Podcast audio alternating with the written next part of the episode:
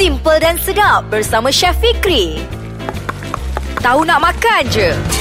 Menerusi podcast Ais Kacang anda bersama saya Chef Fikri dalam Tahu Nak Makan Je dan kali ini saya akan kongsikan satu lagi resepi. Dahlah setiap minggu satu satu satu setiap hari pun satu satu satu dah, dah berapa dah kan. Okey, untuk kali ini kita akan buat gulai kawah ekor lembu. Ini saya punya favourite kalau saya balik kampung saya nak makan gulai kawah ekor lembu. Saya orang Kedah, orang utara memang kenal lah dengan gulai kawah ni memang terbaik. Cara dia kena gunakan kawah lah kalau kat rumah tu kalau tak ada kawah tak ada masalah gunakan kuali tu. Ah ni kawah kecil je tak kisah. Okey dia punya bahan dia senang sahaja. Kita kena ada ekor lembu. Ekor lembu ni kalau nak tahu kalau kita masak kalau kita makan nak buat asam pedas boleh. Kalau kita buat gulai kawah boleh. Dia punya rasa memang sedap. Tak percaya cubalah. Okey jom. Dia punya bahan-bahan dia senang sahaja. Kita ada 1 kilogram ekor lembu. Tapi kalau 1 kilogram ni saya rasa tak cukup kot kan. Sebab apa kalau timang-timang dengan daging dengan tulang apa semua eh, kita gunakan 2 kilo lah. Okey, 2 kilo ni siap direbus sehingga empuk. Kita kena rebus dulu sebab apa? Kalau korang masak terus gulai kawah ekor lembu, dengan ekor lembu tak rebus tu masuk dalam tu, ah memang 4 jam lah jawab dia. Okey, dan sekarang ni kita kena rebus terlebih dahulu sehingga dia betul-betul empuk. Tapi bukan rebus kosong tau. Kalau kita nak rebus bagi sedap, kita rebus dengan sedikit apa? Orang cakap apa? Serbuk kari pun boleh juga. Okey, kita panaskan air apa semua yang mendidih tu, masukkan serbuk kari dalam tu sikit Masuklah serai dalam tu pun boleh Masukkan bawang merah dalam tu Untuk perasa dia. Ha, Dia macam kita nak buat stok lah Kalau apa dalam masakan barat ni Kalau kita nak buat stok ayam pun semua Dia masukkan bawang Masukkan lubak merah Masukkan lik dan juga masukkan seleri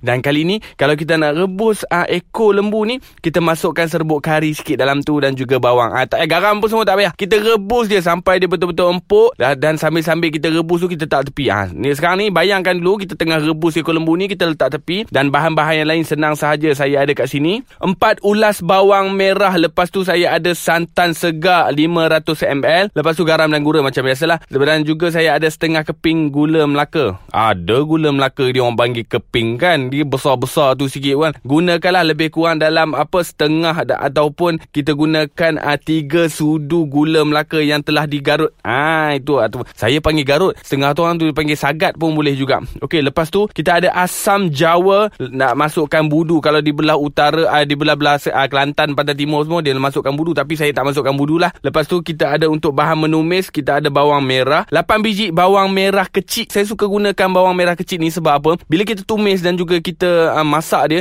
dia punya bau dia harum dan juga dia punya rasa dia memang sedap dan juga manis. Dan saya ada bawang putih halia dan juga kita ada rempah gulai kawah boleh beli kat kedai. Dia dah ada siap dah dalam tu. Ataupun kalau kita nak guna tak ada apa kalau kita tak ada rempah gulai kawah ni kita boleh gunakan uh, rempah uh, kering biasa rempah daging. Ataupun kalau kat kedai tu kalau pergi kat pasar korang ni mesti semua tak pernah pergi pasar kan? Pergilah pasar sekali sekala dia ada satu lagi rempah dipanggil rempah basah. Rempah basah ni pergi kat makcik tu cakap je nak masak apa? Gulai kawah ke nak buat kari ke nak buat rendang ke nanti dia akan campurkan. Dia akan campurkan lah. Bawang merah bawang putih halia kunyit apa semua yang telah dikisar tu itu orang panggil rempah basah. Guna yang tu pun boleh juga sedap. Dan kita ada kayu manis bunga lawang buah pelaga dan juga sedikit apa bunga cengkeh. Ini macam biasalah dalam masakan kita ni kena ada empat sekawan. Inilah empat sekawan dia. Cara nak buat senang sahaja panaskan minyak. Tumis dulu empat sekawan ni bagi dia naik bau. Dan paling penting sekali jangan kuatkan api nanti meletup-meletup pula empat sekawan ni. Kita biarkan haruman tu keluar terlebih dahulu. Dan satu lagi saya suka tambah satu saya punya uh, bahan rahsia saya iaitu pandan. Daun pandan ni basuh betul-betul pintar kental dia tumis bersama empat sekawan tadi untuk naikkan bau wangi, aroma wangi tu. Tak percaya cuba, janganlah cakap pelik. Saya cakap ni semua cakap pelik apa semua. Cubalah dulu, saya dah masak dah memang sedap. Lepas tu masukkan rempah tadi. Ha, kalau ada rempah basah tu masukkan rempah basah apa semua. Dan bawang merah, bawang putih halia ni kita kena kisar terlebih dahulu dan bawang merah yang kecil tu biarlah lebih 10 biji ke apa semua kisar. Lepas tu kita tumis sehingga betul-betul naik bau dan harum dan juga dan dengan semualah rempah rempah tadi kita panaskan minyak kita masukkan rempah-rempah apa semua kita tumis sehingga naik bau. Dah naik bau kan? Ha, kita rehatlah dulu. Lepas ni kita sambung balik dalam tahu nak makan aja Hai anda masih lagi bersama saya Chef Fikri. Kita buat gulai kawah ekor lembu. Tadi saya dah sambil-sambil saya rehat tu saya dah tumis lah saya punya bahan-bahan basah, rencah basah apa semua ni bersama dengan empat sekawan dan juga daun pandan dah naik bau dia punya aroma dia apa semua. Barulah kita masukkan orang cakap apa serbuk kari masuk dalam tu. Kalau dah ada serbuk gulai kawah pun kena jadikan paste dulu. Nak cara nak jadikan paste ni kita kena masukkan sedikit air biar dia lembap dan masukkan kita tumis sehingga naik bau. Dan untuk penambahan gulai kawah ekor lembu ni, kita tak gunakan daun kari. Tapi kat rumah tu kalau dah banyak sangat dekat dapur tu bahan-bahan apa semua, campak je masuk dalam tu. Janji sedap, janji rasalah gulai kawah ekor lembu. Tapi saya tak gunakan daun kari. Bila dah tumis naik bau apa semua, masukkan daging. Daging yang telah direbus tadi tu, eh jap jap tengok daging. Ah okey okey dah siap dah siap dah. Daging yang telah disiap direbus tu masukkan dalam tumisan tu. Biar kita kacau sehingga sebab bati Lepas tu barulah kita masukkan sedikit air. Ah, Masukkan sedikit air. Sebab apa kita tak mau nanti Kita punya rempah tu hangit. Kita masukkan sedikit air. Dan macam biasalah saya selalu cakap Kalau tak nak masukkan air biasa Gunakan santan kemancar Ataupun santan perahan yang kedua tu. Kita masukkan Dan juga kita kacau. Tak mau bagi hangit apa semua. Dan barulah kita masukkan Kita punya bawang merah. Bawang merah yang besar tu Kita hiris nipis. Kita masukkan Dan juga kita masukkan asam jawa dan juga gula melaka. Garam jangan masuk lagi. Masuk dulu bahan-bahan tu. Dan pastikan bila kita masukkan air ataupun kita masukkan stok yang macam-macam lain. Dan juga kita boleh gunakan air rebusan daging yang tadi kita dah rebus tu pun kita boleh gunakan juga. Kita masukkan air rebusan tadi tu masuk ke dalam. Dia punya takat air dia. Air tu hanya menutup ekor lembu tu sahaja. Ah, faham tak?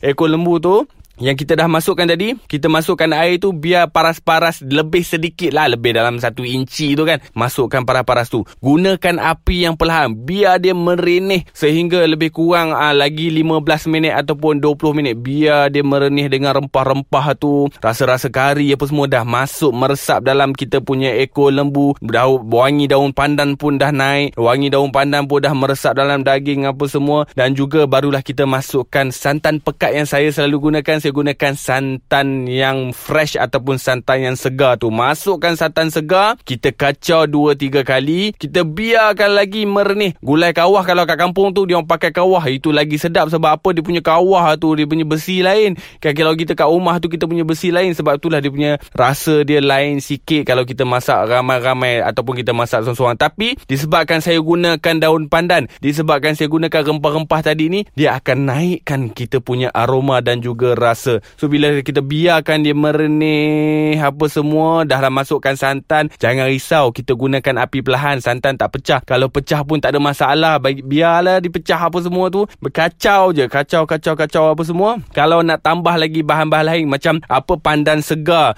kalau cincang-cincang sikit masuk dalam tu untuk naik bau ataupun macam tadi saya cakap kan kalau kat rumah tu dah banyak sangat barang masukkanlah daun kari pun boleh juga tak ada masalah. Bila dia kacau apa semua, kita rasa. Bila kita rasa rasa tu dia akan rasa apa kari-kari pedas-pedas kari lepas tu dia rasa rasa gula melaka dan juga kita masukkan garam secukup rasa. Sebab apa saya tak gunakan gula biasa? Kalau gula biasa ni kadang-kadang kalau kita masak kita masuk dalam masakan kita dia akan jadi manis. Manis dia macam kalau kita nak minum air sirap. Ah macam tu lah manis dia. Sebab tu lah kalau boleh kalau kita nak masak apa semua makanan-makanan tradisional macam ni kita gunakan gula melaka pun boleh juga sebagai dia punya uh, pengganti. Ataupun selalunya orang dulu-dulu kalau tak ada gula gula melaka apa semua dia gunakan bawang dengan banyak sebab apa? Bawang tu sendiri akan membuatkan masakan kita lebih manis. Dan lagi satu tips orang negeri sembilan ni sembilan nah dia masak apa uh, gulai lomak cili padi ni dia tak gunakan bawang sebab bawang tu akan bagi manis kita punya masak lemak. Uh, sebab tu lah orang negeri sembilan ni suka makan pedas-pedas. Dia punya cili padi tu memang betul-betul banyak. Cili padi kunyit dan juga dia masukkan sedikit perahan jus limau